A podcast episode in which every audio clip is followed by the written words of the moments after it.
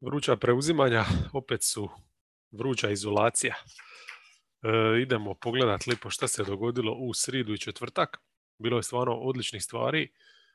E, imamo jedan trade, tako da ćemo to isto između ubaciti. E, šta reći? Evo, snimam kasnije nego što sam planira. Neke obaveze su letile tako da sam slomljen, gladan i ovo ću baš ono brzinski proći, e, ako je to moguće. Jer evo sad kao opet gledam čovječe, samo u utaknici ovoj Memphisa i Minnesota bi mogao sat vremena pričati. Jebeno. Ajmo mili po srida. Boston, Indiana, znači to je ona bija uzvrat, ona tlaka od utaknice e, u Bostonu, u Indijani smo gledali nešto totalno drugo. Znači umjesto Cigli, Tatuma i Browna, e, Celticsi su ovdje šutersku rapsodiju imali. E, u prvoj četvrtini su ubacili već sedam trica, Tatum četiri. Mislim, tu je odmah bilo jasno da, da tu ništa neće biti od utaknice i 18-7 je na kraju trica bija omjer u korist Bostona kod kojih nije bilo smarta. Šreder je starta i ovdje su baš dobili s tim taj neki momentum. E, nije ni on mogao promašiti skog šut, to je to, da.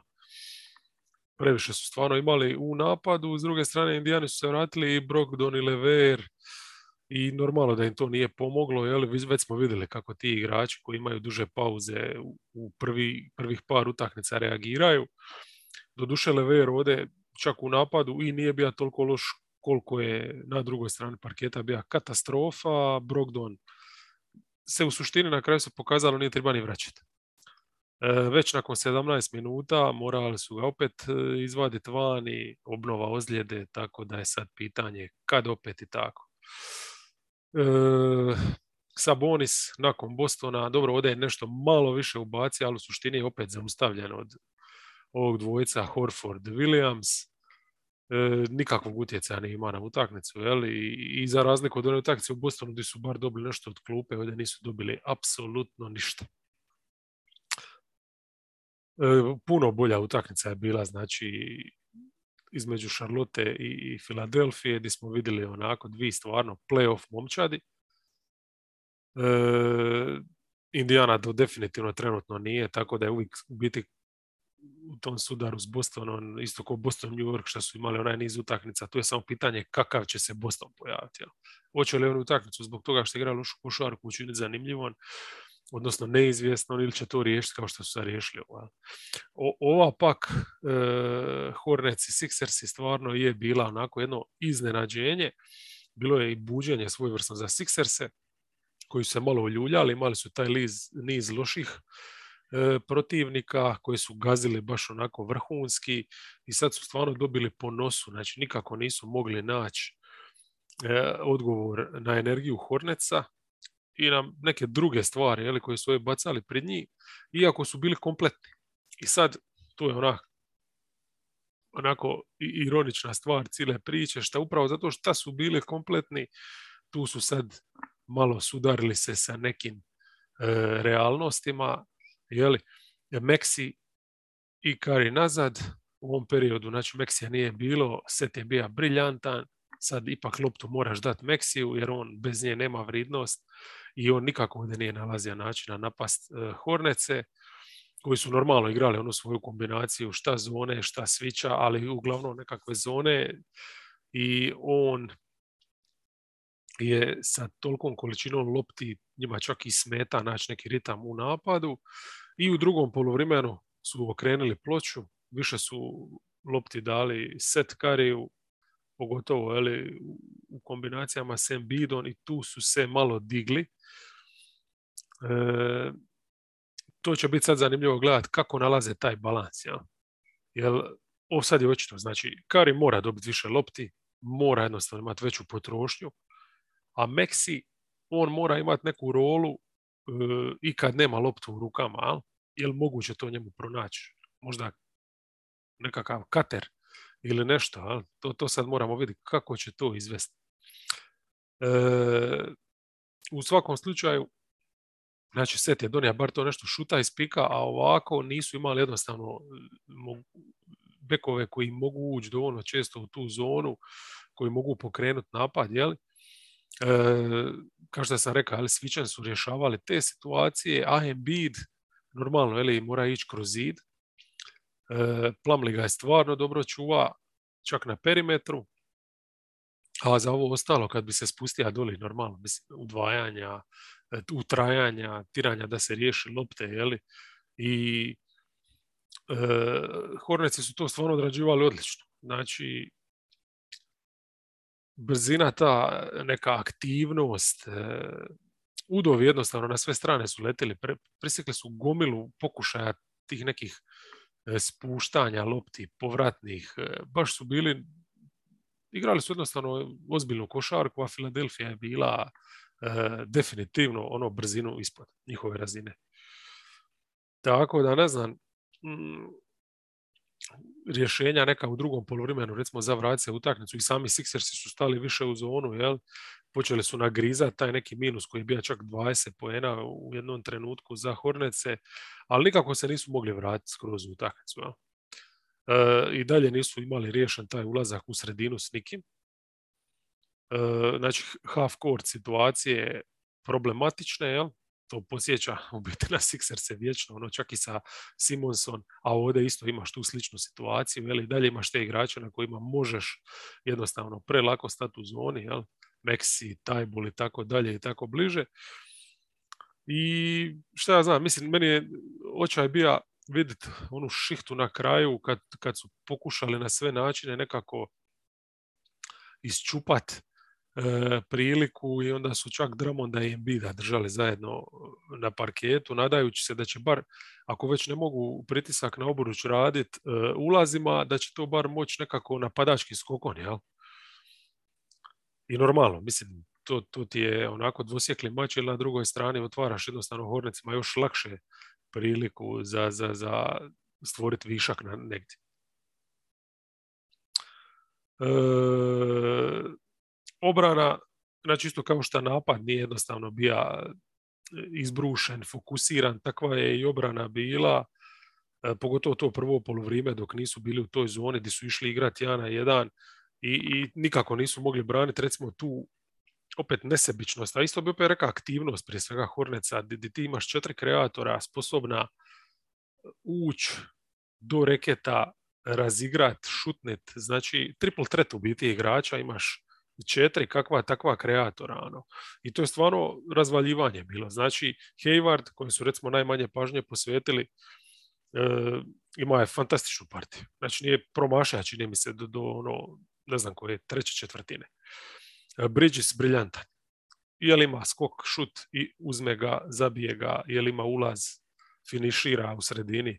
Rozir, ono njegov ples isto dolazija je do onih svojih pozicija s polu distance, pozicija za floater, zabijaje dovoljno. Jel? E, da je Lamelo mogao ubaciti skok šut, one svoje trice, jel? E,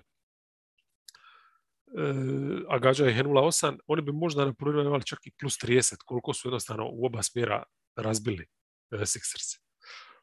Mm, Plumlee, spomenuo sam jel, kako je dobro igrao obranu na Embiidu, u napadu isto znamo da je on koristan tip, znači čak i s njim na parketu nisu imali problem, jer iako omogućava Embiidu da ostane u dropu više, e, toliko on ipak zna postaviti blok, zna ako ništa drugo proigrat i katera, iz short rolla proigrati, tako da stvarno je koristan, ima neku ulogu koja je jako bitna, ta lopta, e, ta uloga njegova, ali tu se opet e, lopta se kreće, a kad imaš ovoliko šutera, igrača sposobnih kreirati ispod tapa, onda je to dobro da se lopta kreće, jer će doći do nekoga koji je u povoljnoj situaciji.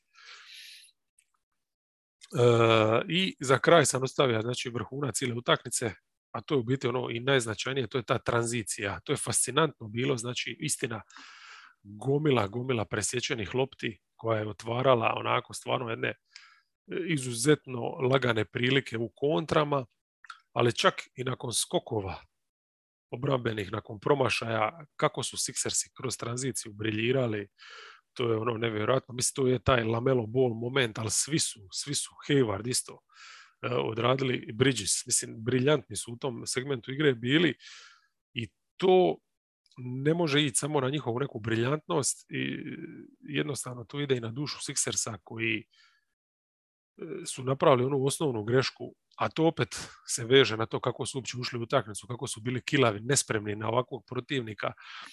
E, jesi izgubio loptu, jesi promašio, nemaš šta razmišljati o tome, moraš šprintat nazad, a ovdje toga jednostavno nije bilo. Mm, mora sam ovaj, onda baciti pogled malo na brojke, sad ćemo imati taj moment. Sad znamo da smo onog trenutka kad su odlučili Simonsa zaledit, pomirili se da će Sixersi tranzicijski imati problema. Prvenstveno smo mislili u napadu, je tako? E, tu i nisu toliko grozni. Znači, te brojke napadačke, ok, trče puno manje tranzicije, jasno, jer Simons je stvarno ono tranzicijski top 5 igrač u ligi, ali nije to sad toliko dramatični pad, recimo, ali što se tiče efikasnosti i nekog broja pojena koje generiraju kroz tranziciju. Znači, onako, i dalje su solidni. Ali napadački, e, odnosno obrambeno je puno, puno veći taj raskorak u odnosu na prošlu sezonu sa Simonsom. Znači, od jedne stvarno solidne momčadi tranzicijske koja je s jednim tako teretnim centrom kojem bid e, imala lani dobru obranu, trudila se. ove sezone su ono katastrofalne u branjenju.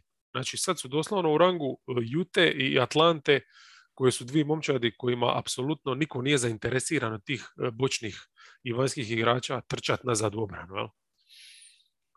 Tako da bit na razini Jeza i Hoksa po pitanju branjenja tranzicije to definitivno nije dobro. Oni se to niti mogu, niti bi imali neko racionalno opravdanje s obzirom da stvarno imaju Meksija, Grina, e, Tajbula, gomilu tih nekih igrača koji bi trebali šprintati. Ne znam u čemu je tu problem. Jel? E, dobro, Sixer se ćemo sad pratiti. Zanima me kajem prvenstveno to Maxi i Kari kako će se složiti, a ovo za Hornece, mislim, samo mogu im tam zap dati puno ih popet na idućim rankingsima, jer pazi, ova pobjeda, koliko god je briljantna bila, dolazi nakon što su dva puta dobili bakse, jel, koji su stvarno klasa od ekipe i koji su trudili se u tim utakmicama actually dobiti. Jel. I mislim da je to to, da je ovo baš ono potvrda ovaj jedan period da su Horneci jebeno dobri. E, Orlando kod Washingtona, sad ima dvije ekipe koje baš nisu jebeno dobre. Oni su nas već počastili, ovo ja mislim ovaj tjedan sa jednim mučenjem. To je bilo ono u Orlandu, obija se uzvrat taj u Washingtonu, umeđu vremenu se isto još jedna utakmica odigrala, ne znam se, su jedni i drugi. E, Vizarci jesu, protiv Oklahoma, nebitno, u svakom slučaju ovdje su bili u puno boljem izdanju nego na ovom gostovanju. Možda zato što nije bilo bila ako je ono utakmicu Orlando bio katastrofalan, ali očajnim šuterskim učinkom i uopće selekcijom šuta tu večer kada je bio igrač Orlanda, veći dio utakmice ovdje znači bez njega i baš su racionalno to u napadu sve odradili, nije bilo nikakvih tih e, plutajućih mina i falilo je trica, recimo, da se odvoje ali ono, napad ovaj baziran na Kuzmi odradija svoje. I mislim sad, ne znam, Kuzma, opet moram ga istaknuti, e, taj tip iz utakmice u utakmicu me oduševi jer jednostavno svaki put kao nešto doda. Mislim, imaš igrače koji ljeti rade da bi dodali nešto u novo za sezonu, a on ko da mu jedan mini kamp prođe između utakmica i ono, mislim, jebeno je talentiran, nisam nikad mogao vjerovati da ću ovo gledat sad jedan od jednog striki skorera, solidnog atlete, ono, jednog dobrog all-round košarkaša, imaš sad ovako neko ako zabija 30 pojena u taknici, nosi napad, ne znam šta bi rekao. E, ovdje je prvenstveno bio zadužen, pošto je Orlando skuže odakle dolazi najveća opasnost, za tu neku kreaciju i ima je devet asista. Znači devet podvaljivanja, baš onako di je navuka obranu i proigra i to je isto nešto što nikad ne bi pomislio da će odrađivati s ovakvom lakoćom. E, uz njega cara, KCP odradio je svoje šuterski, jeli, stavio je opet svaki put kad je tribalo. Dinvidi uz onu svu kilavost, Slopton. Još igra drugu veće back to backa prvi put ove sezone, jel, jer nisu mogli dopustiti da nemaju baš ni jednog beka, ni njega, ni bila, pa je eto, odigra nekakvih nekoliko solidnih šihti i dovoljno puta uspije ući u sredinu, ono, na kontakt iznuditi neke penale, ako ništa drugo. Neto isto ima dobrih minuta, protiv klupe Orlanda, tako da eto, tu su imali stvarno dovoljno. Herel normalno na pick and rollu bez ikakvih problema ovdje isto zabija jer Orlando nije ima ni Cartera ni Bambu, tako da su imali Lopeza, znači onim minutama baš protiv Herela e, i, i nisu imali poštenog centra. E, Bryant ima premijeru, tako, 12 minuta je dobija, malo su odrezali Geffordu više. E, Gefford, znamo šta donosi, Herel isto znamo šta donosi, pogotovo ako ima povoljan matchup, tako da, da Bryant u tom svom nekom e, rekonvalescentskom izdanju nije baš izgleda kao tip koji će im tako skoro uzeti minute, ali dobro, polako. No. Nihači Mura još ne izgleda sjajno, ali to je dobro kroz sezonu ih može dodati kad tad već sam rekao, znači Orlando koliko je bio oslabljen pod košen, tako da smo opet imali prilike gledati e, Robinove one nevjerojatne udice, uroke, jel? ne znam, ono je, mislim, urnebesno, ali je efikasno, jel?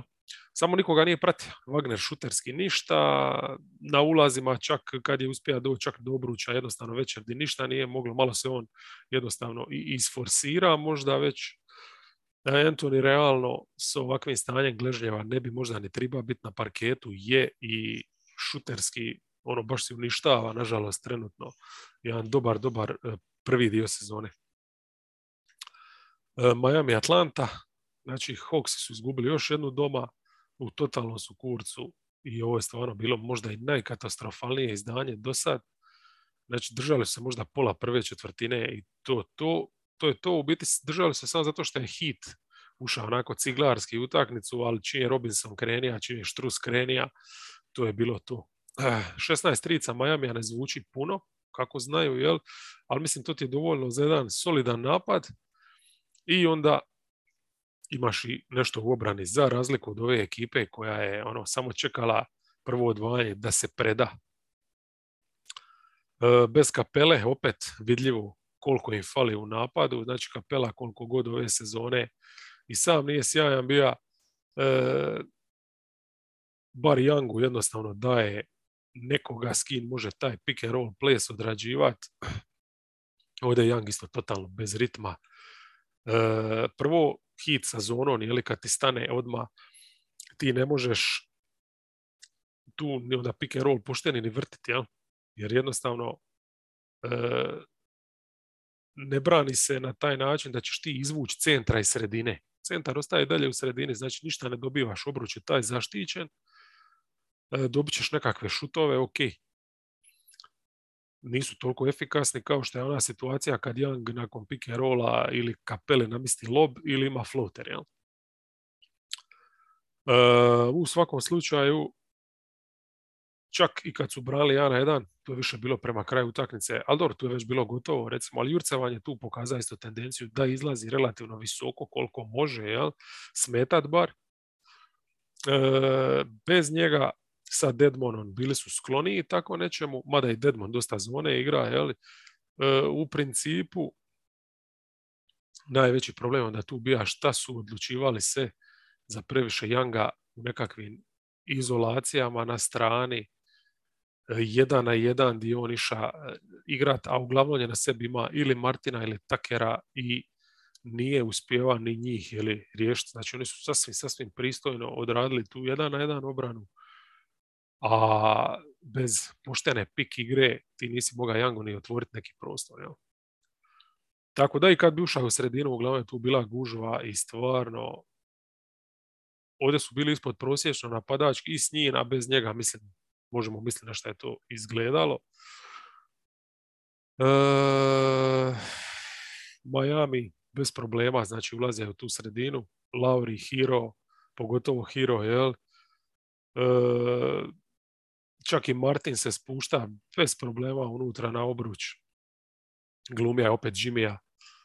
Tako da ono, ne znam, mislim, uh, amo istaknuti neke pozitive. Atlanti se vratio Hunter, tako da možda u neko dogledno vrijeme će imati bar tog jednog čovjeka koji će raditi neki pritisak u toj vanjskoj liniji na loptu, šta bi definitivno pomoglo, jel?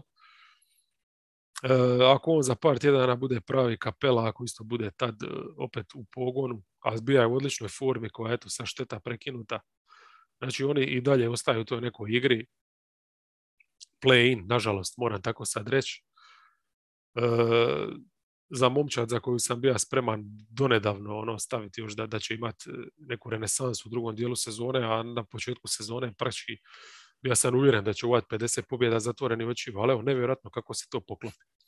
Sad bi mogao na Rediša u biti proći, kojeg su tradali, riješili ga se. E, GM je izašao čak sa izjavama, čini mi se nekim lokalnim medijima da sam to negdje čuja, da je bila greška vraćat kompletnu tu ekipu i tako je. Mislim, dobre namjere, ali svakako trebalo je ostaviti tu neke mogućnosti za, za u budućnosti se pojačavati. To su sad dobili ovi od Nixa Pikon, koji ide preko Horneca, koji će biti pristavan pik negdje u sredini, kad tad će ga vjerojatno realizirati. Horneci sigurno neće ovaj, tako skoro e, pasti nisko u lutriju. Ove godine čini mi se da je top 18, a možda bi ga čak tu mogli ako, ako, ako Charlotte sad skoči na neko peto, šesto mjesto na istoku. E, pik za Rediša je dobar ulov, dobili su i Noxa, koji onako šuterski će nešto tu donijeti u rotaciju, ostale su bez solo hila, čini mi se koji je išao u tom paketu. Mm, tijelo će im tribat to, eto, možda Nox isto može doli u toj Atlanti e, dođe do zraka. A? Šta se tiče Rediša, to je ono glavno u biti, što, kako će on pomoći New Yorku. Pa, New York je bez Rosa. Polazim prvo od toga. Bez Rosa su, treba im svakako e, još neko, znači bekova imaju, Quickly, Burks, mogu biti sklupe i dalje ti, vidimo da je često tribaju i u startnu postavu ulaziti iz jednostavno iz razloga e, šta mm, e, ni Kembe nema pitanje kad se vrati, kad će opet izletit, nije svakako igrač na kojeg se može osloniti u nekom kontinuitetu, tako da njima treba jednostavno neko u tu rotaciju, oni su u sezonu Naomi Lić tako, kao imat ćemo puno skorera, ko bude vruć, jaha ćemo ga, Rediš se točno uklapa u tako nešto.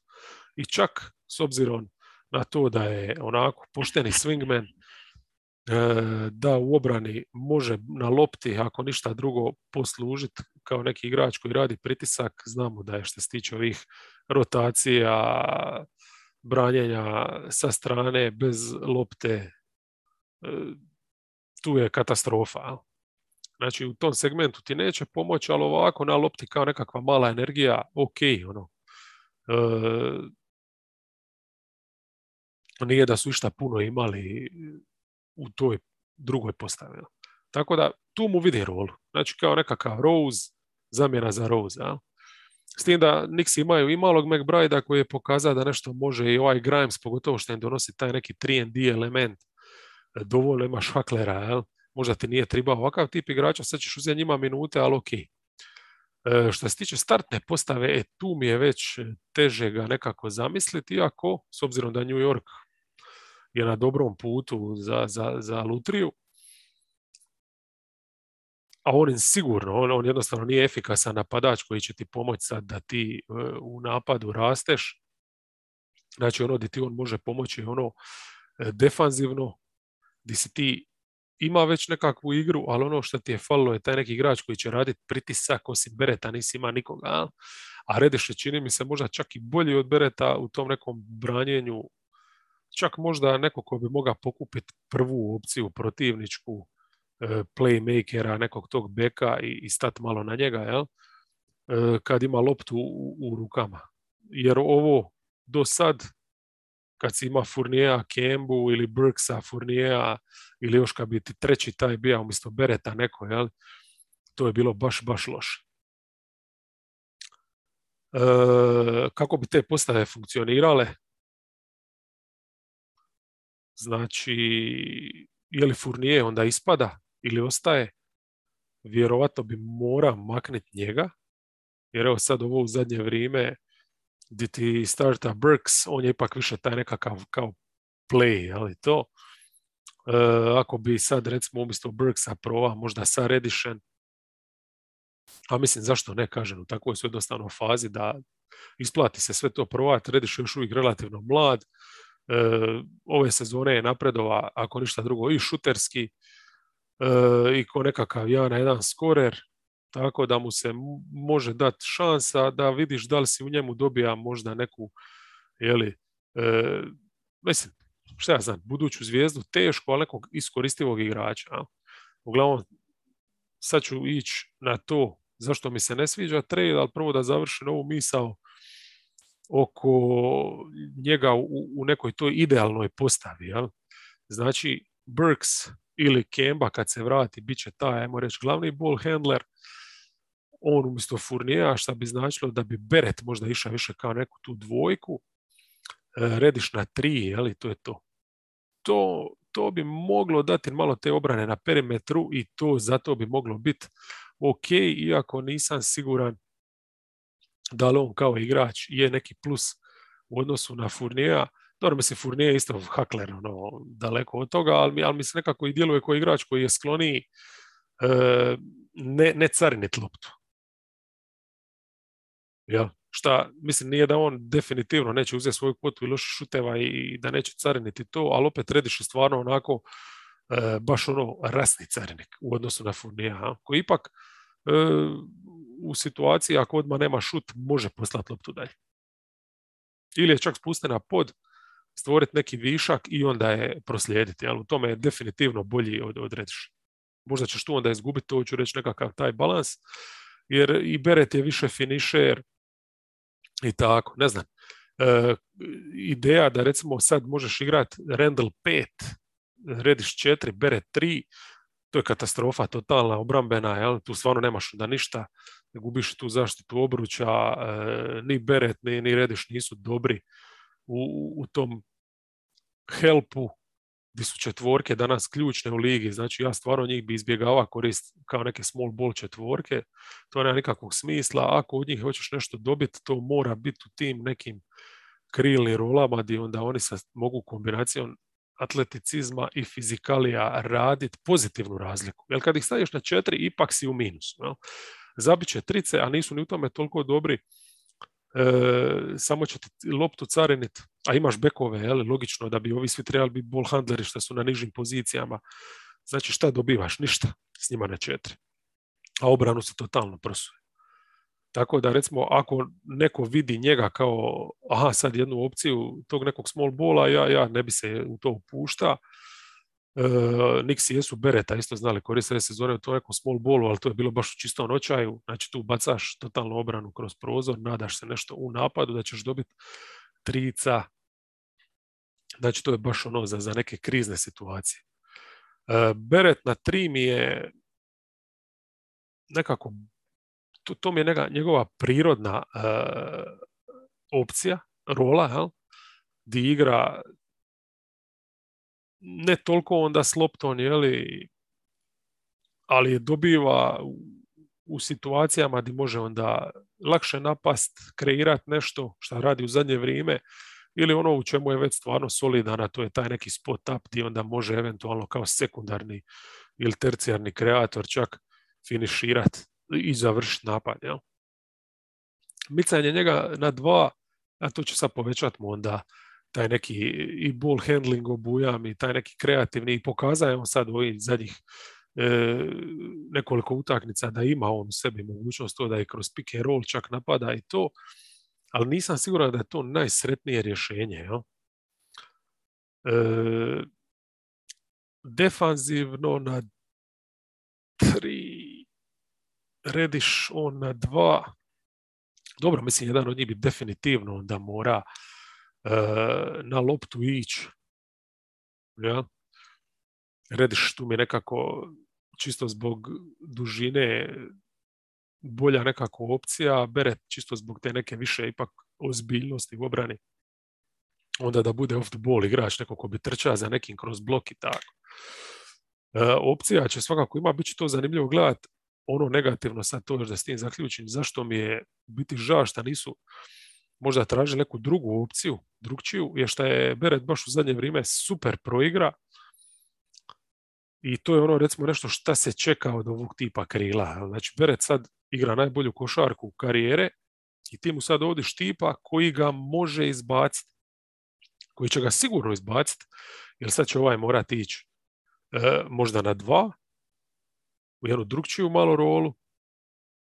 E, svakako će, ako bude puno na parketu središno, Rediš biti taj koji će kad dobije loptu e, volite potrošiti. Znači, Beretu si opet sad smanjija možda potrošnju, oteža si mu život, jel? Tako da ne znam baš ako izbace njega iz ritma sa ovim koliko su ti dobili, jel? Jer su mogli dovesti igrača koji bi njemu još više otvara prostor ili mu olakša život nekakvom kreacijom, koji je sposoban proigrat ga, jel? E, ili nekog možda boljeg streć visokog, da, da dobiju i taj neki segment igre koji bi onda njemu otvorio više reket, a ovako si praktički nekakvog brata blizanca, isti projekt, nekog kojeg u najboljem slučaju želiš da bude baš ono što Beret sad već je. Jel? Ali dobro, kažem, u, u kontekstu u kojem su Nixi mladog igrača koji je svakako veći potencijal od Noxa, ali kojeg su se odrekli, jel se vrijedilo potrošiti taj pik na njega? Pa zašto ne? Zašto ne?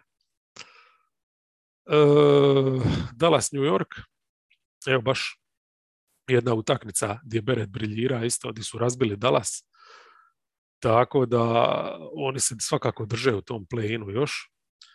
E, Mavsi dolazak na istok nikad nije ugodan, jel? Ovdje su stvarno podbacili u oba smjera. Nije tu bilo one energije defanzivno koju smo navikli gledat. Pod košem su imali ogromni problema sa tom masom Niksa i nikako nisu mogli braniti ovaj, e, centre na lobu. E, Robinsona općenito nikako ono, mislim, zabijanje u biti bolje red zakuca 19 poena. Uh, Pavel ga jednostavno nije moga braniti e, niti na box outu, a kamoli u situacijama gdje bi išao na pomoć na piku, onda iza leđa imaš Robinsona i niko ti ne dolazi. Recimo, Dončić je najčešće bio u toj situaciji nekog helpa, nije se mrdnijano. Jednostavno. E, ima je Luka večer, znači on je na lopti dobar, koristan, ali kad ga staviš u ove situacije, E, gdje sa strane pomoći Dončić onako je deer in the headlight moment najčešće. Mm, čak ni Kleber nije bio od nikakve koristi da pače prejednostavno e, premalen za ovako nešto branit što su Nixi imali na napetici. Jel? I tu su totalno recimo izgubili tu bitku i onda na drugoj strani još e, New York uz to dominaciju pod obručima e, dobili su od Bereta stvarno super još jednu jedan jedan večer. E, usporedba recimo njega i Luke ovdje pardon baš je ono Beret bio bolji jednostavno čak s tog mid range je ubaciva sve šta triba to recimo Luka nije mogao pogoditi ništa pogodio je trice i ono što mi se baš svidilo znači nije forsira u igra je baš e, bija je prva opcija, ali nije glumija da je prva opcija. Kad je ima povoljan matchup, to je napada, a kad je recimo ima na sebi Fini Smitha, kojeg je dala stvarno dosta pokušava na njemu držati, jer ipak su skužili odakle im prijeti najveća opasnost, nije ništa ni pokušava, da pa će samo ga je odvlačija dalje od, od žiže akcije da ne bi tamo napravio nešto korisno. Onda tako da Fini Smith je baš bio na nekom otoku, i svaki put kad bi ga uspio kroz neki blok izgubit, kad bi ima povoljan e, mismatch Beret, odmah je ono doing work i super je bio. Pa što onako, jedan izuzetan i IQ uz sve ostalo, jel smo imali prilike gledati u ovoj takci. Bekovi su zabili nešto trica, Rendel je bio skroz pristojan u sredini, jel? tako da imaš stvarno jedan dominantan napad. E, Rose nažalost, eto, rekli smo, vjerojatno će propustiti cijelu sezonu, pitanje kakav će biti ako se i vrati to u ožujku. Mm, tako da eto, ovo središnje možda bude taj jedan moment koji pomogne u napadu, da dobiju tog još jednog kreatora i to je to. Evo recimo, ono što je još važnije po meni povratak Noela, koji je daleko defanzivno najzanimljiviji njihov centar, opet je ima e, dobru partiju tu, tu šihtu šta je, tih šihte šta igra, jer s Robinsonom su limitirani na tom piku i tu su stvarno imali sreću šta Dončić nije mogao zabiti dosta toga, nešto i jesu radili e, oni Powell, tu i tamo nešto Dobruća kad bi uspio doći, da, ali sam mid range, rekli smo već i, i to priko centra zabijanje nije mu išlo, a pogotovo recimo u minutama protiv Noela koji čak može raditi i pritisak vani, jel, za razliku od, od Robinsona. E, uz to dala znači šta doći je ništa moga pogoditi, e, nisu ni oni općenito ko momčad mogli ubaciti tricu i to je to. Tako da baš onako jedna bezvezna njihova utakmica, potpuno nadigrana. Houston kod San Antonija, to je run and gun fešta bila bez obrana. Od početka se Houston pokazao kao momčad sa jednostavno više oružja, više municije. E, jedini koji je nešto vuka po običaju San Antoniju, to je bio Mari. Dobrih reakcija u obrani nije nedostajalo. E, u napadu je vuka cilu večer, pogotovo na kraju kad je krenija E, sve sam rješavati, 19 pojena u četvrtoj totalna dominacija i daleko najbolji košarkaš znači na parketu ove večer. Ja. E, tu su Roketsi mogli i izgubiti čak jer nemaju takvu klasu da nije pojavio se e, J.R. Smith nove generacije, a to je Kevin Porter. to su bili baš ono J.R. Smithovski šutevi, pogotovo te trice 3-3, 12 poena, donekle je tako održa Houston u nekoj prednosti. Ja? Stvarno kad je vruć, ovaj, to je to, to je ta njegova rola, a ovo kad glumi pleja, nije ni upola uvjerljivo kao ovako kad jednostavno uđe u šutersku seriju. Uh, Gordon je odličan bio s loptom, uh, samo je opet istaknija da je vjerojatno najpoželjnija udavača ovog trade deadline-a. Stvar oko njega dovede, naprave ogromnu stvar. Green, ajde ima je dobar ulazak u utakmicu nakon one katastrofe iz prošlog susreta gdje nije moga ništa. E, sa loptom ovdje je baš ima nekoliko odličnih ulaza, čak je i razigrava i tako, samo što sad je bila veća gdje nije moga pogoditi tricu ni pod razno. Wood mismatch hodajući za ove centre Spursa. Uh, on je svoje napravio sve samim time zbog spacinga, jel? Kod San Antonija praktički osim Forbesa koji je s nešto trica održava nekakav priključak i pomaga Mariju, niko nije vrijedan spomena, eto, Johnson i Vassell su se vratili u akciju, ušli su s klupe, ali nisu bili pravi i to je to. Uh, Cleveland kod Jute. Još jedan poraz džeza, bez Rudija, znači opet ne mogu dobiti nikoga. E, ovdje su čak bili i bez Hasana koji je završio u protokolima kako su Jazubujke i Pele izvan pogona. Znači nisu doslovno imali drugu opciju nego pokušati sa small ballom. E, šta je normalno osuda na smrt protiv Clevelanda. E, nije stvar samo toga da Cleveland ćete razbiti u napadu pod košem sa ovom dvojicom, jel? šta su i napravili logično nego što su baš i Allen i Mobley jednostavno jebeno dobri kroz sezonu se pokazali u branjenju e, u prostoru. Ja? Znači njima nikakav problem nije braniti u prostoru, izaći na perimetar ako treba pokrit. Mobley znamo da je kralj rotacije, a Allen jednostavno se nevjerojatno ima lateralno kretanje za, za takvog e, dugonju, ono baš jednog pravog centra, znači njegovo lateralno kretanje je izuzetno, izuzetno. Znači on prati beka bez problema, onako, od trice do obruča. Tako da nisu bili uopće nikakvim problemima zbog kao pet šutera nominalno džeza.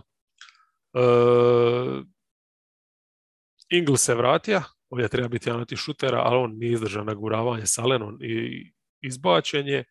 To je otvorilo više minuta pa šalu što se u biti na kraju pokazalo i možda najbolji za džez što se dogodilo u ovoj utakmici, jer ovaj ako ništa drugo može i neke batine istrpiti a može i na drugoj strani nešto pod obručima zabiti, jel? I to je to, evo, mislim, podatak da su Mobley Allen imali 70% realizacije govori sve što treba.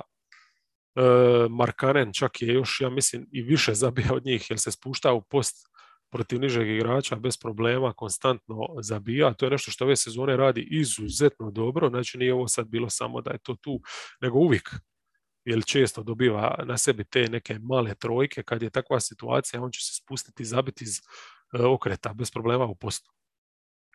Vrhunac, kad je Ebeni Stevens, koji znamo da je poprilično limitiran što se tiče napada, ali kad je on počeo preko Conleya se spuštati u sredinu, u posti zabijat, e, to je ono, bilo stvarno smiješno. E,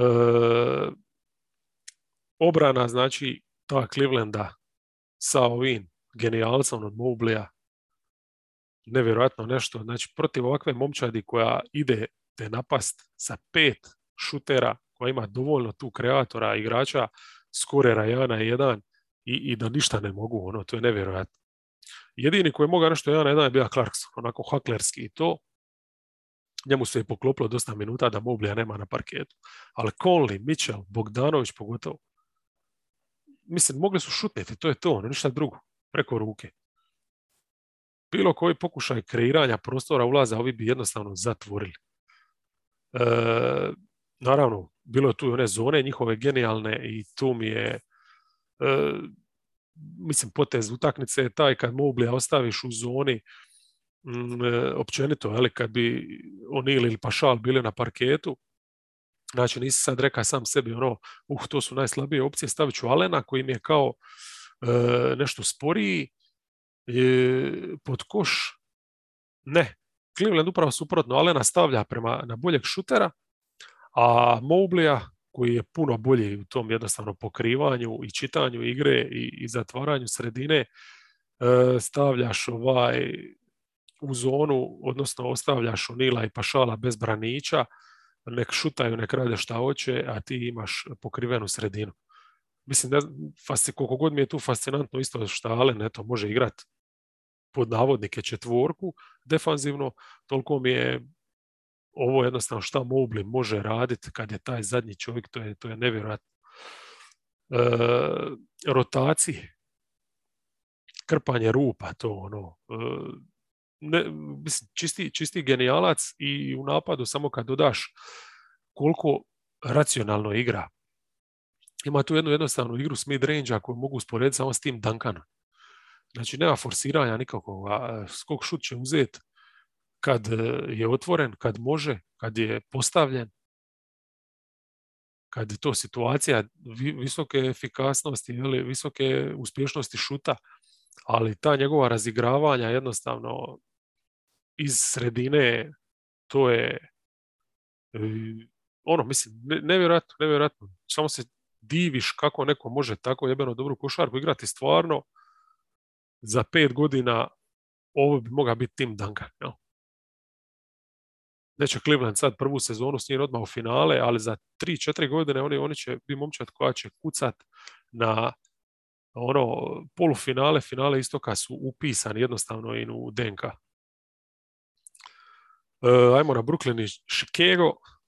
Znači, gdje je Brooklyn pokaza da su tako jedna ekipa kao sad smo mi ovdje razbili Bulls, e vidiš ne moramo se mi za ništa briniti, to je to. Mislim, ne sviđa mi se taj pristup, ne razvijaš jednostavno prave stvari i ova utakmica u suštini ne znači ti ništa, osim da si jebeno talentiran napadački i da kad zabiješ dovoljno trica da možeš razvaliti. Jel? E,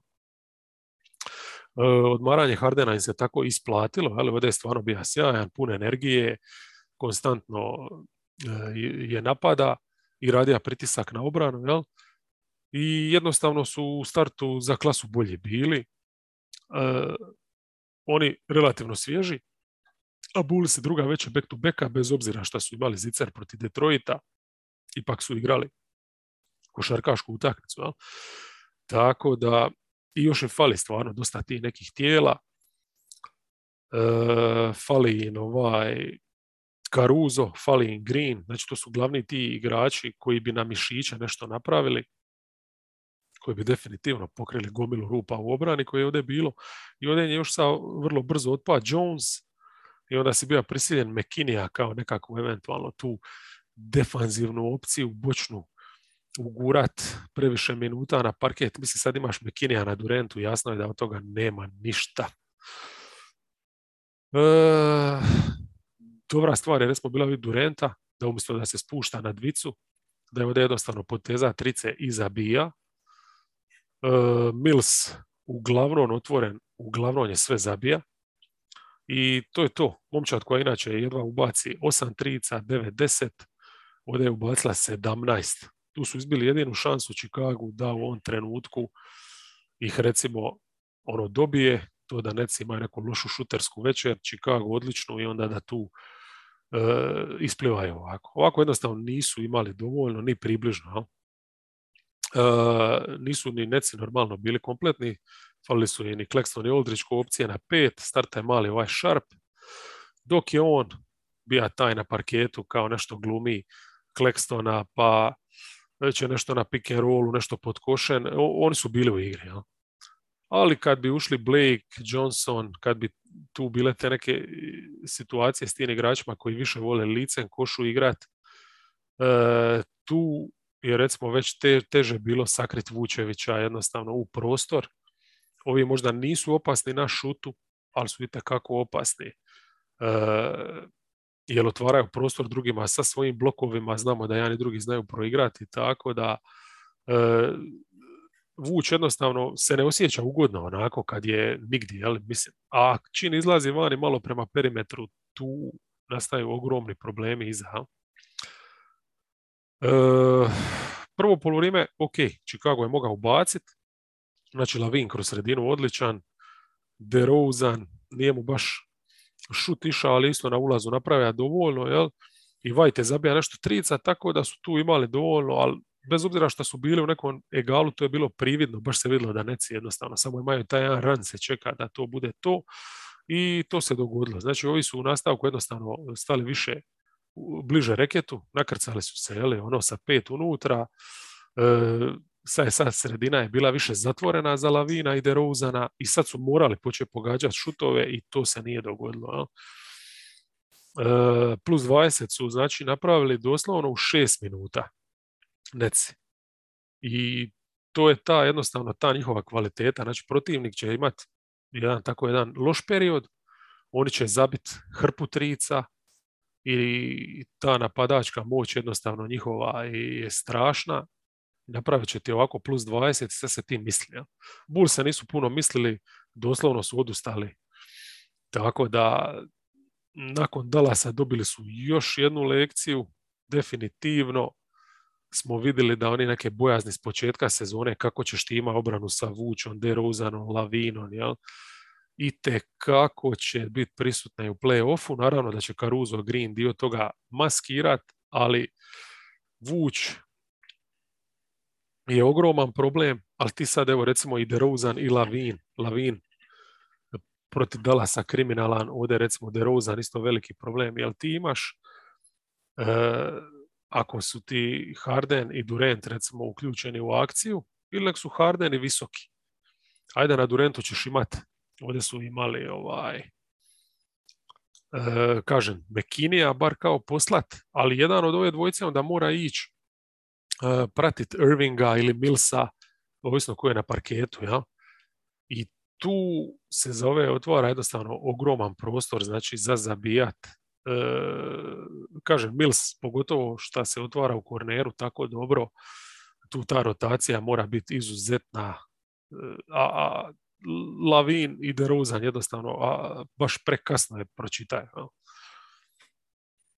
E, šta ćemo još za Nece reći da je Duke opet, e, ne, Duke ovaj put nije starta konačno, ali nije starta ni neko od veterana, nego je Neš ubacija Kesslera, koji je po meni i kako recimo razlog zašto je Lavin u početku tako dobro igra, lakše dolazi, ali kasnije protiv Bembrija i njemu je normalno bilo puno teže. Jel? Tako da ne znam, ne te, te šeme, Kessler i Dukeovi ovo ono, ali dobro, ako ništa drugo pokazali su, mislim ne toliko da su oni klase koliko da Chicago e, nije pa kontender. Znači, bit će jedna to zanimljiva ekipa, ali koja ima jedan svoj očiti limit i koja će izletiti u ovako prođu prvu rundu, oni su napravili svoje. Lakersi kod Kingsa, to je zadnja utakmica ovaj sride i stvarno je bila još jedna onako pljuska Lakersima. Kako je krenilo, očekivao se upravo suprotno. Lebron je bio baš raspoložen, nije bilo razloga sumnja da bi ovo mogli izgubiti, jer Kings stvarno u zadnje vrijeme su isto totalno van ritma. Defanzivno su rupa koji i oni, jel? Ali hm, e, ovdje su Lakersi realno bili obrambeno gori. Znači oni 48 minuta nisu bili u stanju odigrati jednu poštenu obrambenu šihtu. Znaš, par minuta složiti obrane. Kings s druge strane u trećoj su totalno iznenadili sa jednom zonom aktivnom. E, sa Metuom, recimo već to u startu, kako su startali, to je isto jedan jako dobar taktički potez, znači di Lakers imaju taj kao Lebrona na pet e, moment, zašto bi ima ti nekog od ovih svojih teretnjaka, ali po imaš Metua i Beglija koji su ipak nešto pokretniji i pogotovo da ne govorim je li sa Metuom da je dobivaš to je neki spacing bolji. Tako da su e, ta, ta neka aktivnost sa njima e, nakrcanima u reket, znači Beglih, e, Barnes i, i Metu su bili ta neka zadnja linija, baš su onako dosta dobro reagirali, zatvorili se, prisikli su nekoliko lopti, zatvorili su obruč. Dovoljno je bilo tih nekoliko minuta izdržati da napraviš neku razliku koju si onda jahat do kraja. Zabijanje, znači nije ni u jednom trenutku uh, dolazilo u pitanje. E, u završnici Lebron u očaju, jeli, počaje mlatice i u obrani, u napadu na silu, uspija je doći u situaciju da bi mogao čak i pobjedu uzeti, ali jednostavno kaj opet se vraćaš na tu obranu, moraš nešto moći obraniti. Ovako opet imaš Foxa koji dovoljno puta ti uđe u sredinu ili će iznuditi slobodna eh, ili će onu svoju poziciju dočepat se linije, znači slobodnih skok šut unazad, jel?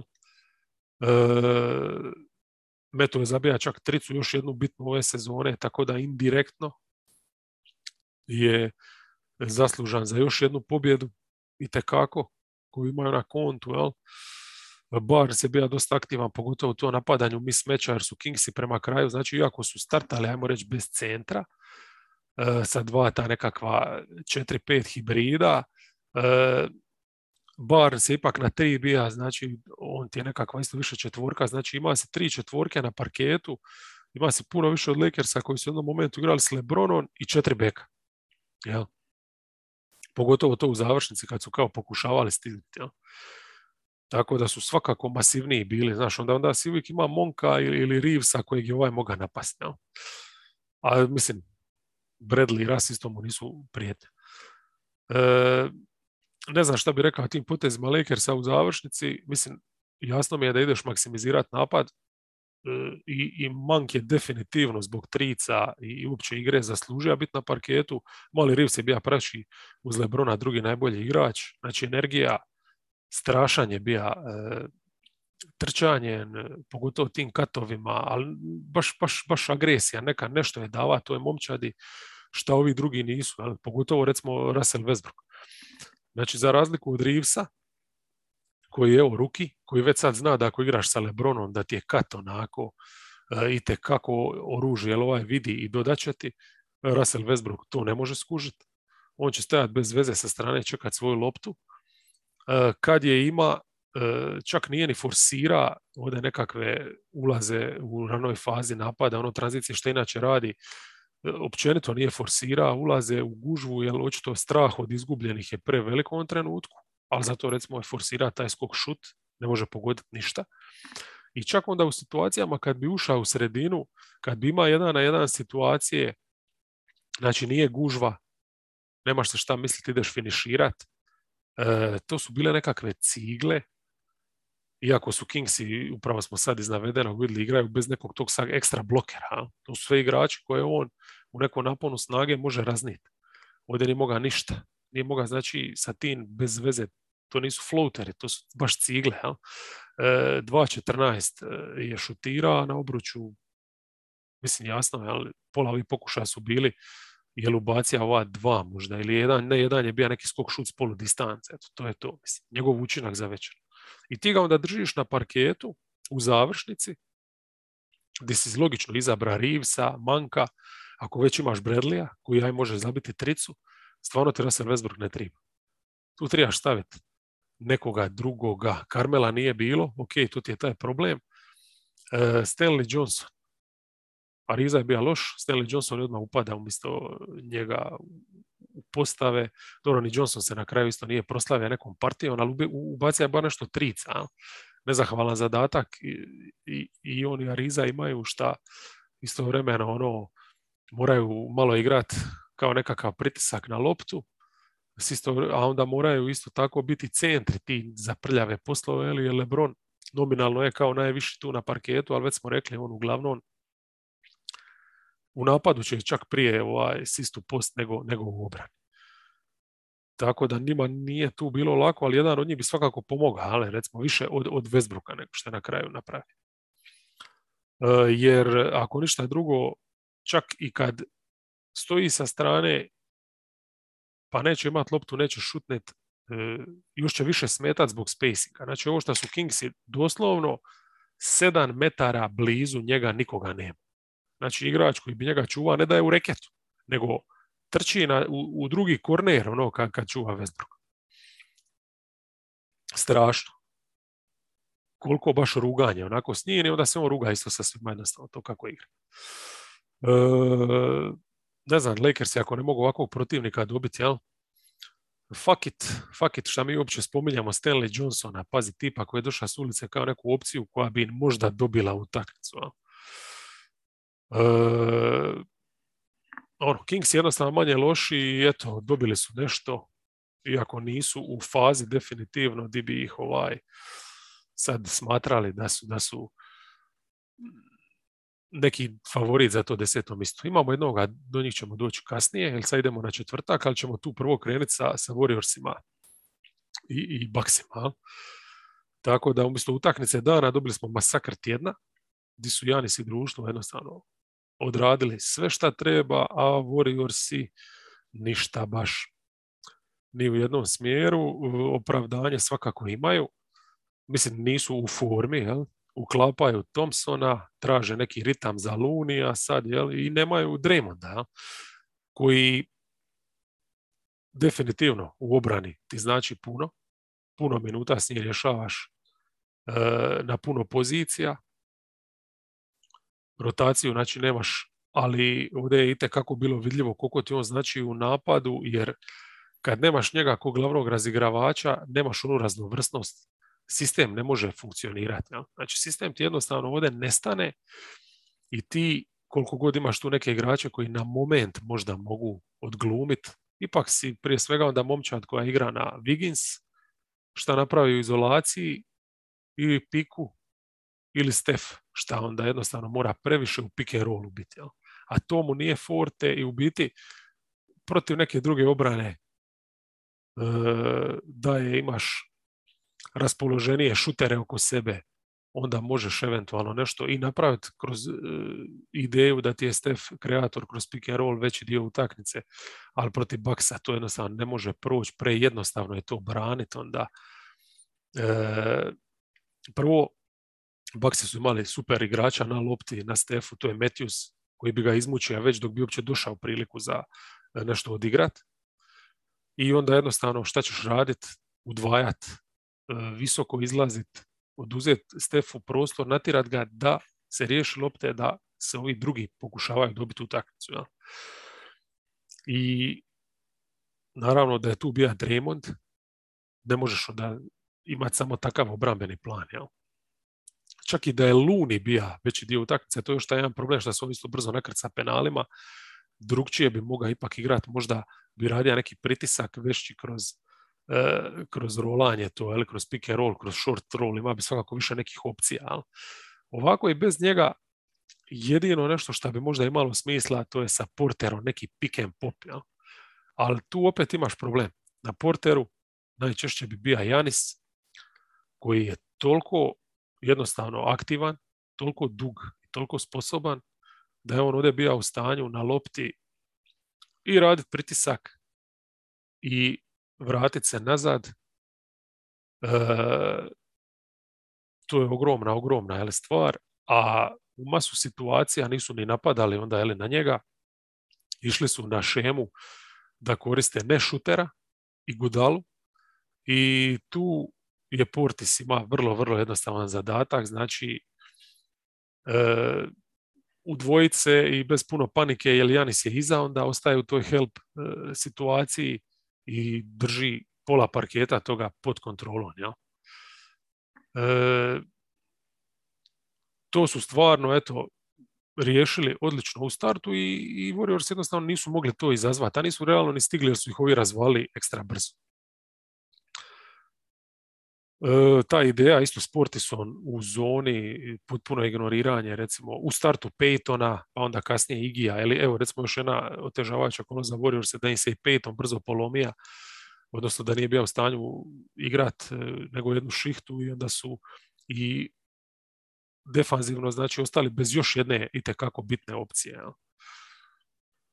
E, Igi je stvarno odigra katastrofalnu partiju, te minute totalno u znači u, napadu igrač manje, u obrani protiv na toj poziciji jednostavno gdje se mora gurat protiv dva ovakva razvaljivača, ali kao što su Janis i Portis, nije bio od koristi. Jedini gori od njega u biti je bila Bijelica, ono ako bi nekog mora istaknuti, znači te minute s na pet, to je bila sprdačina, bilo da je i Janis na drugoj strani ili Portis tu šihtu su razvaljivali. Tako da defanzivno stvarno Warriorsi nikakvih rješenja. Vidjeli smo da nisu ni u napadu uspjeli ništa otključati i to je to. Ono, a Milwaukee u playoff izdanju praktički. Tako da ovdje trenutno na drugoj strani nema ko izdržati taj ritam. Znači, Falija ti je drugi najključniji igrač, najvažniji, prvi ti nije u nekoj formi, onaj ko bi treba biti treći jednostavno ne može trenutno. Znači, Clay Emo nije pravi, a Emo nije ni tip igrača koji će biti taj neki primarni kreator e, pa da Stef može nešto se otvarati ali bez lopte. To eventualno možeš pokušati s Pulom, ali sad zbog te situacije nije ti lako ni uštimati minute da Pul i Stef budu zajedno na parketu. Tako da baš to je sad to traženje i rotacije nove i jednostavno ritma za sve te igrače, gdje nisu oni jednostavno dorasli trenutno ove šta Milwaukee može izvesti. Oni, će, oni pokušavaju realno postati šampionska momčad Milwaukee, to je, jel? Tako da ne znam, baš sam neki dan e, sportske ima na postu, pa sam prolista neko je pisao da su Warriorsi klasa za sebe, misli se ono, da, da gluplju rečenicu davno nisam pročitao. Kako mogu biti klasa za sebe kad su momčad koja doslovno tek triba doći na neku razinu, a, a Milwaukee brani čovječe prsten. I u ovu sezonu su imali takvih utakmica da ono, kako uopće možeš mm, to, to razdvajati. Jel? Ili san se isto ignorirati na drugoj strani, koji su isto lani bili u finalu i koji su momčad koja je vrhunska koja točno zna šta treba ono, raditi 48 minuta, a ovi, ovi ipak još to moraju skušati. E, dobro. Nakon reklame, di ćemo sad? Mislim da sam manje više sve i rekao, ali mislim mogu samo Portisa nastavi hvaliti. E, Janis je u sredini bio briljantan, 9-9 na obruč, 8-12 penali, jel? tu si bitku izgubio i onda si izgubio još ovu bitku s Portisom koji nije toliko išao na obruč, ali koji je sa skok šutom bio briljantan, poludistanca, kraljevski, E, ono što je naj, znači, dojemljivije je to kad Janisa nema, kako on drži tu sredinu potpuno pod kontrolom na oba kraja, znači u napadu radi pritisak, obrana se kontrolira i baš u obrani ode me oduševio, ali toliko nevjerojatno je pokretan za jednog teškog u suštini čovjeka. E, ovo što on donosi njima, šta je on ono kroz playoff jednostavno posta taj igrač, šta je sad u sezoni kad god triba, koje minute im donosi. Mislim, Brook Lopez uopće nije bitan ispada. Ono. Jer evo realno se stavimo sad u situaciju neke bitne playoff serije e, minute nakon uh, mislim Lopez sport iskoče više minuta dobi na petici. Koga je lakše iskoristiti. Znači, mislim da bi u tim momentima čak Portis ima veću minutažu, a plus znamo da kako stvari idu teže, da Janis igrače sve više na petici, tako da je pitanje bil se za Bruka recimo u nekoj seriji našlo uopće ono, minuta i mjesta u rotaciji, pogotovo ozbiljnijih nekih minuta. Tako da njegov izostanak uopće ne trebamo sad smatrati više nekim ono, problema. Ja? Vidjeli smo i sad dolaskom Kazansa da je to nešto što možeš riješiti e, relativno jednostavno. E, Baksi su bitku u tricama isto dobili, spomenimo i to? To prvo polovrijeme je bilo bitno, gdje su Warriors su bacili samo pet, oni su bacili deset, znači nije puno, ali za polovrijeme je puno deset. Poslije ovo nije ni bitno, jer e, to je poslije bio trash time, jel? na polovremenu je bilo plus 39. Uh, Metjusa sam već istaknija zbog obrane, znači svakako treba spomenuti da je stavio i trica kad je tribalo. Middleton je isto nisu ni njega zaustavili, znači šuterski, uz to što su izgubili tu bitku, znači na svim frontovima Milwaukee funkcionira i onda još otvorene trice Grayson Allen spremija i sve. Baš vrhunska partija.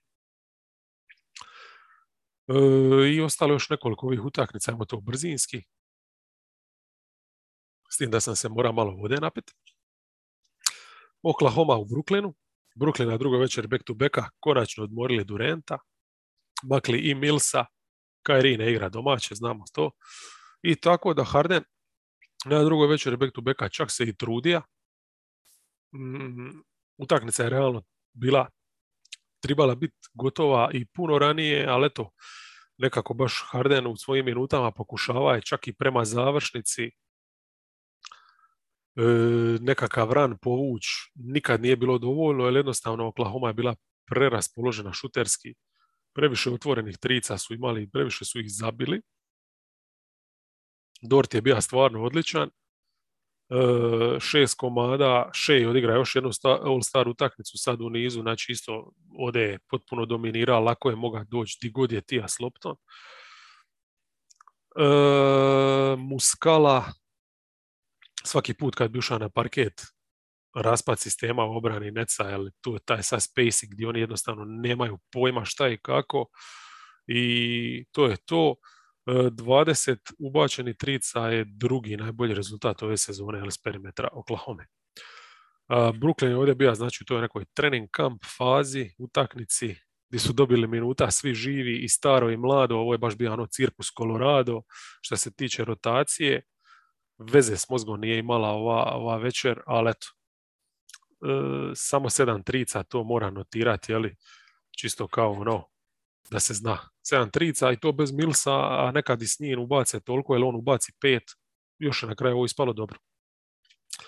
E, Blazersi kod Nuggetsa, znači momčad koja ni inače nema tijela za služiti 48 minuta, Uh, ovdje su još sad bez Simonsa bili, znači vanjska linija Smith, McElmore, lutrio, evo, stižemo. E, Smith čak nije ni igrao loše, ali jasno, mislim, on nema taj skorerski e, kvalitet ko Simons da bi mogao nekim nizom trica, šuteva iz driblinga ludih držati napad koliko toliko, tako da je ovdje vrlo brzo sve bilo gotovo. Defanzivno isto ta nekakva kao kvazi agresivnost na loptu, e, udvajanje, visoki pritisak, sve ludilo, ali jednostavno nikakve volje kasnije za rotaciju i to je bilo u sredini prostora za Denver koliko hoćeš. U startu ti je Nurkić previše ide van jel, na Jokaru. Little i Covington, ne znam, oni čekaju valjda trade deadline. E, I sad kad se Dame odlučio za operaciju koja će ga vjerojatno izbaciti ovu sezonu, iz kombinacija, sumnjam da će se vraćati sad tamo, ne znam, s krajem trećeg. E, tankiranje je razumna jednostavna opcija. Tankiranje je razumna opcija, razumno isto tako očekiva da provaš za Covingtona nešto dobiti, da provaš nekome Nurkića uvalit. Mm, Covington, ti nije bitan dalje u slici, nećeš mu davati novi ugovor. Nurkiću isto dati ugovor iduće sezone. Od nekih dvadesetak milijuna, je on centar za to? Nem nije, em, jednostavno nisi u financijski u situaciji da to trošiš kad možeš njegov učinak naći za manje, samo trebaš dobro pogledati oko sebe. Ja?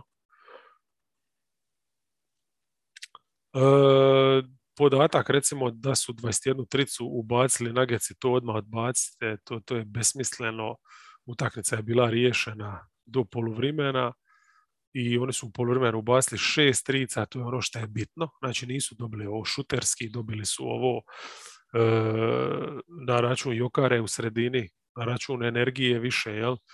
I na račun klupe, jer ovo što Portland šalje na parket je, je urnebesno. Tako da ovi 30-15 drugom poluvremenu, to je bilo čisti trening, Blazersi su se predali, nisu imali volje za ništa. E, meni je urnebesno bilo kad sam vidio da backup centra imaju namjeru, znači da im igra Trenton Watford. Njega sam se sitija, njega sam imao čak na nekom short listu za draft. I to dosta visoko, onako aktivno krilo sa LSU-a, koje je ovdje praktički igralo backup centra. Backup centra, šihta proti Jokića, mislim,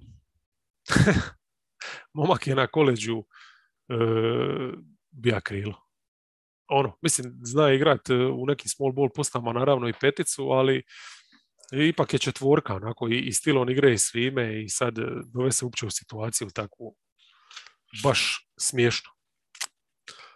Ako Portland otpada, Kingsi su bez veze, Spursi su isto niti smrde, niti mirišu, stvarno se otvara po meni prilika Pelikansima, jer Pelikansi od svih ovih ekipa djeluju i najzrelije, i kad dobiju kompletnu partiju, odnosno kad dobiju neku gornju granicu mogućnost svih svojih igrača u napadu i kad u obrani imaju mogućnost nešto odigrati, a mogućnost, kažem, i, mogućnost ne slučajno, jer oni moraju imati tu mogućnost da Valanciunas može ostati u igri, pa onda onda i ta obrana može jel, biti nešto više od katastrofe, onda oni svakako mogu isplivati za taj plane.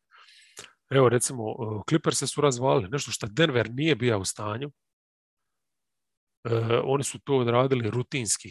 Znači Clippers je opet katastrofalno prvo poluvrijeme, e, ta nesposobnost zabijanja, ovaj put se obila o glavu, čak su ubacili više e, nagecima samo 28, Pelikansima 34.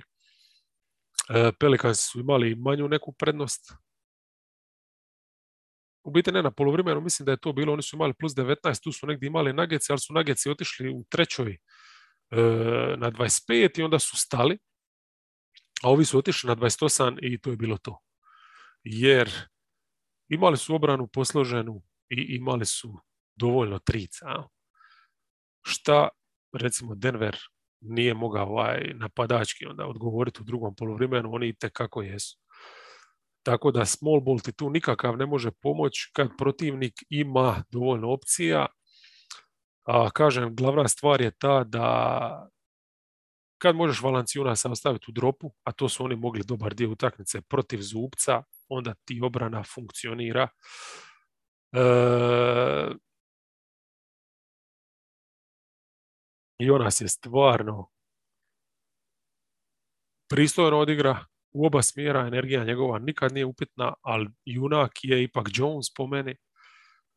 Em je on, znači uštopa Jacksona, znači imaš zatvoren reket, jedini pravi kreator ti je uštopan, ne može ništa, poeni su ti tu otpali i onda na drugoj strani e, defanziva koju pokušavaš igrati jednostavno ti ne može opstati ako sa weak side igrač kojeg smatraš, a to je mali Jones, jeli, problemon, zabija trice, probija se na ulaze, e, jednostavno ti na obruč dolazi, tako da pada sve u vodu. Onako, kako su solidno to napadački imali, znači uz Jonesa, e, Graham ti zabije trice i ona se odradi to svoje na obruču, jel? E, Ingram svoju kvotu ispuca, imaš Harta koji je onako stvarno šutersko, slešerski i tekako koristan igrač. Tako da za trenutno ovo što su Clippersi, kakve oni postave šalju, ovo što su Pelikansi mogli imati, to je bilo super. Još su onda čak dobili nešto od klupe. Super je recimo isto to, baš se vidi da su se pripremili.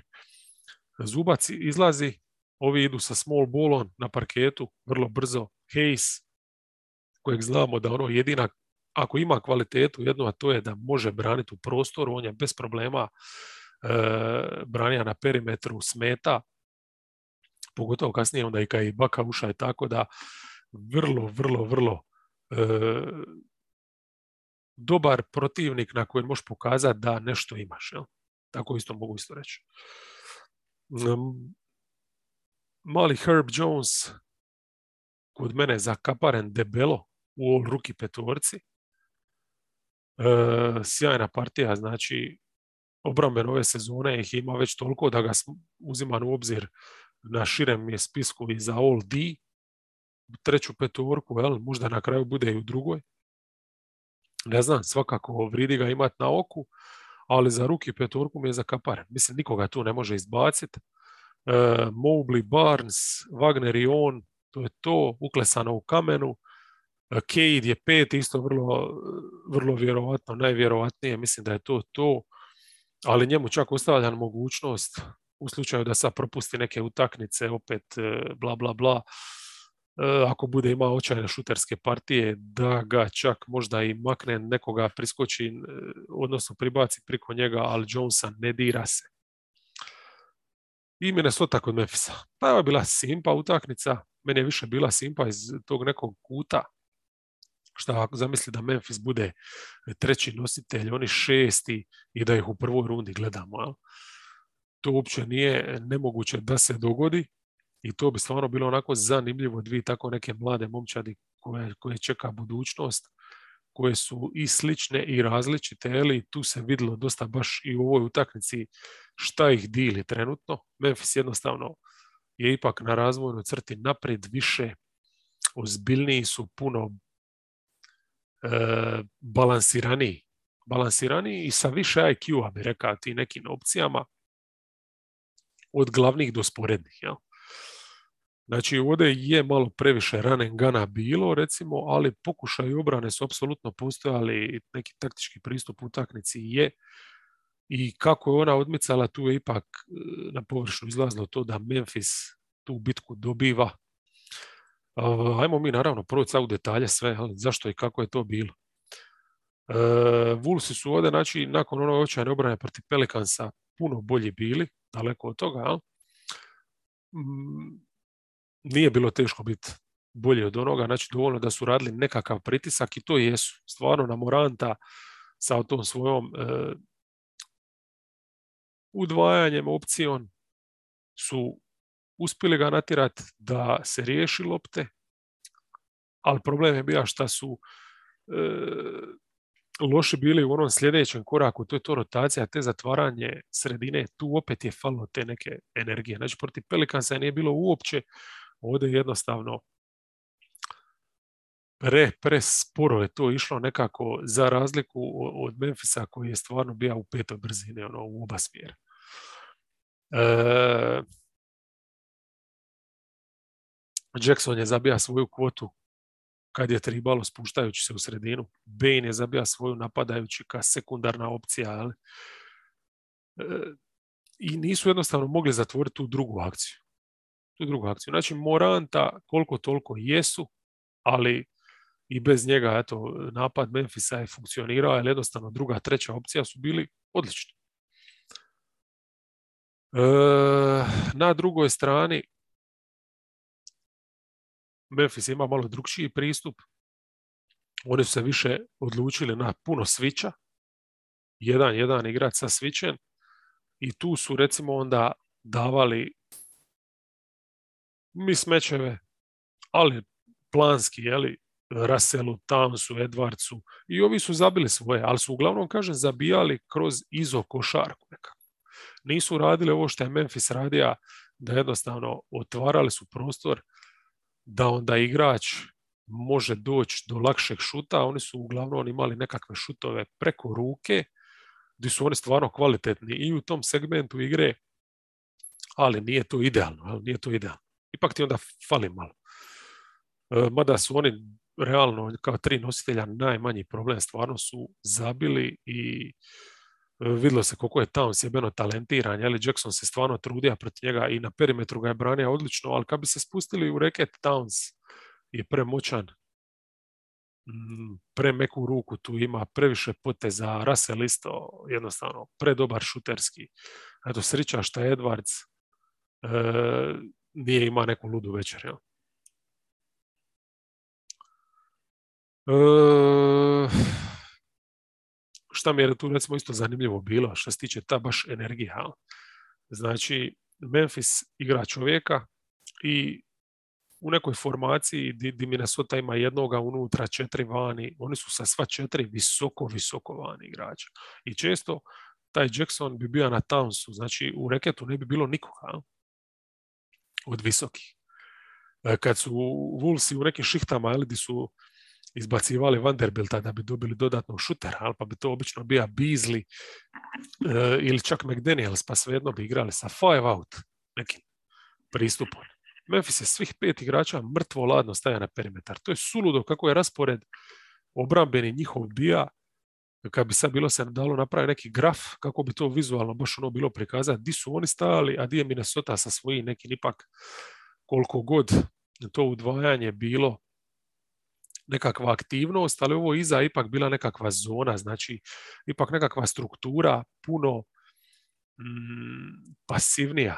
Mislim, dobro, nije ona pasivnija sama po sebi, jednostavno e, konzervativnija, ajmo tako se izraziti, od ovog što je Memphis igra, taj neki kaos, ali taj kaos u kojem su oni plivali s tom energijom. Ja?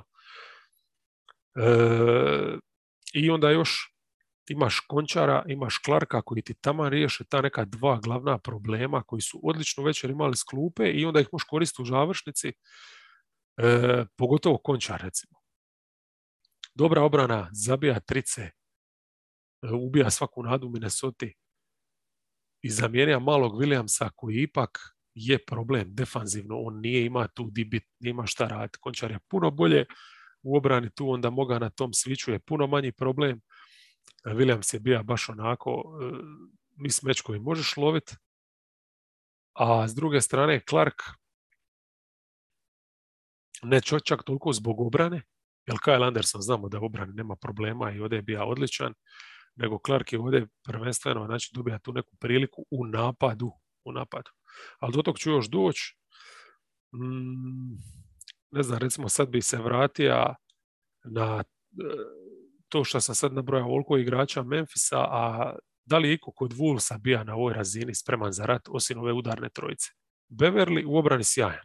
Znači, e, na Morantu čak i bez pomoći odličan posao je radio. E, ostat na boku njemu. Priko pika ići. Znači, ne ići Morantu ispod pika, što je već velika stvar, gdje je Morant već sad došao koji igrač, kad ti jedan Beverly ide preko pika, jel?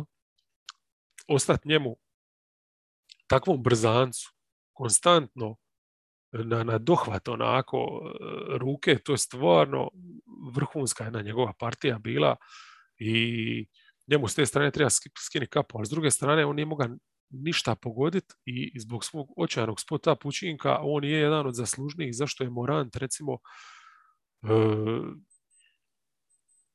preživija dobru ono, preži, zašto je obrana Memphisa mogla preživjeti tako sa Morantom, vrlo, vrlo solidno te šihte.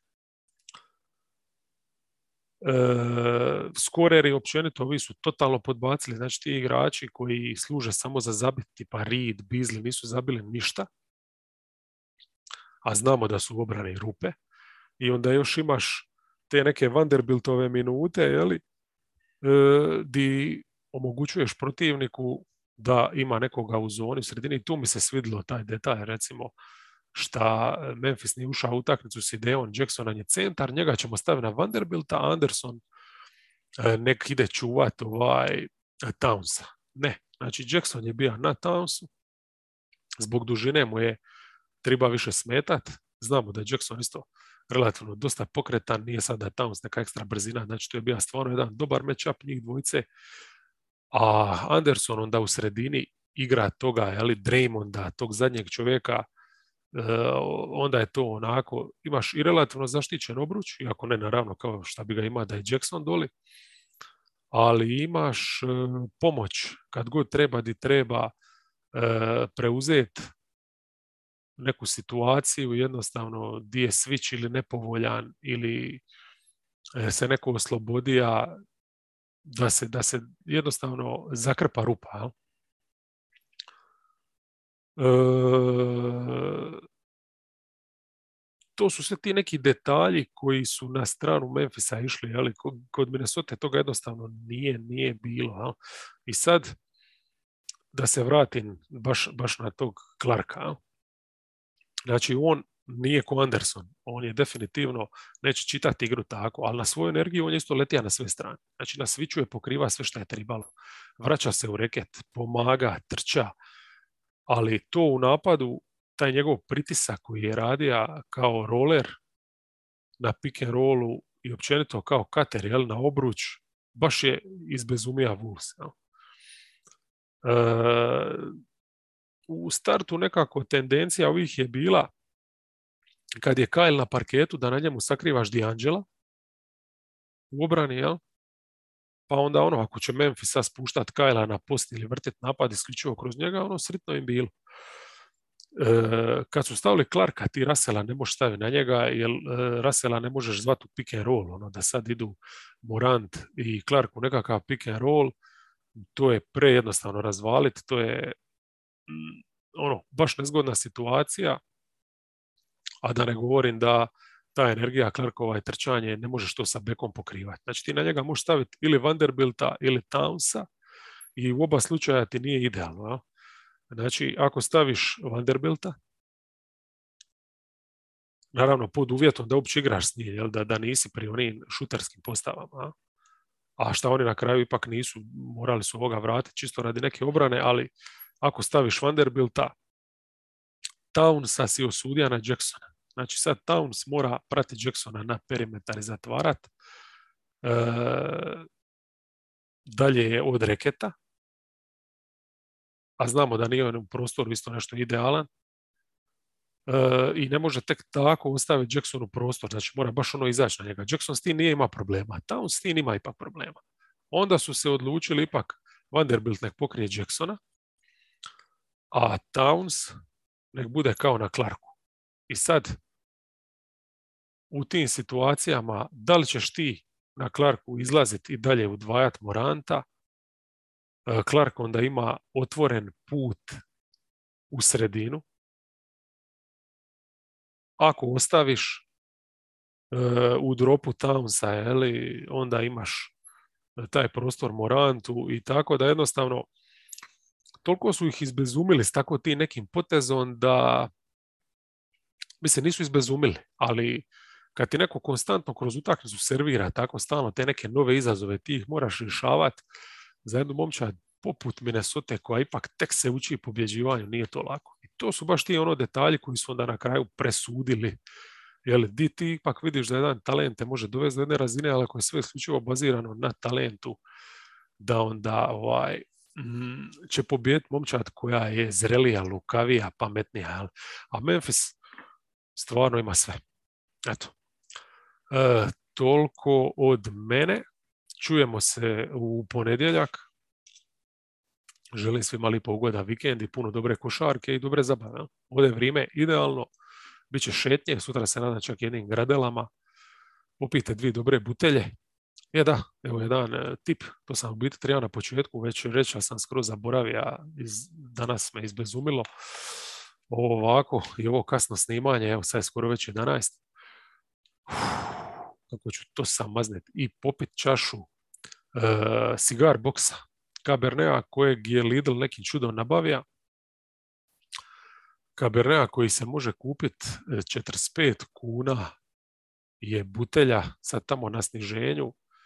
Znači nemojte biti blesavi, slušajte e, ispod obruča, slušajte savjete, e, kupite to jer to je vino koje vridi minimalno duplo. Siguran sam da su mnogi među vama pili Casiljera del Diablo, šta je vino ispod razine ovoga. Ovo je stvarno vino zrelo, spremno za pit. E, odma 19. je čini mi se, znači onako, vidi se da iz neke lipo tople klime baš je onako prezrija, čak plod ide malo i na to slatko baca, ali ima tako jedan lipi, lipi okus. E, ima čak miris, sve onako, definitivno je vino duplo, minimalno duplo, duplo, duplo veću cijenu može vući od ove koja se sad trenutno prodaje. Znači, cigar box Lidl 45 kuna. Eto, još jedna reklama. E, pozdrav.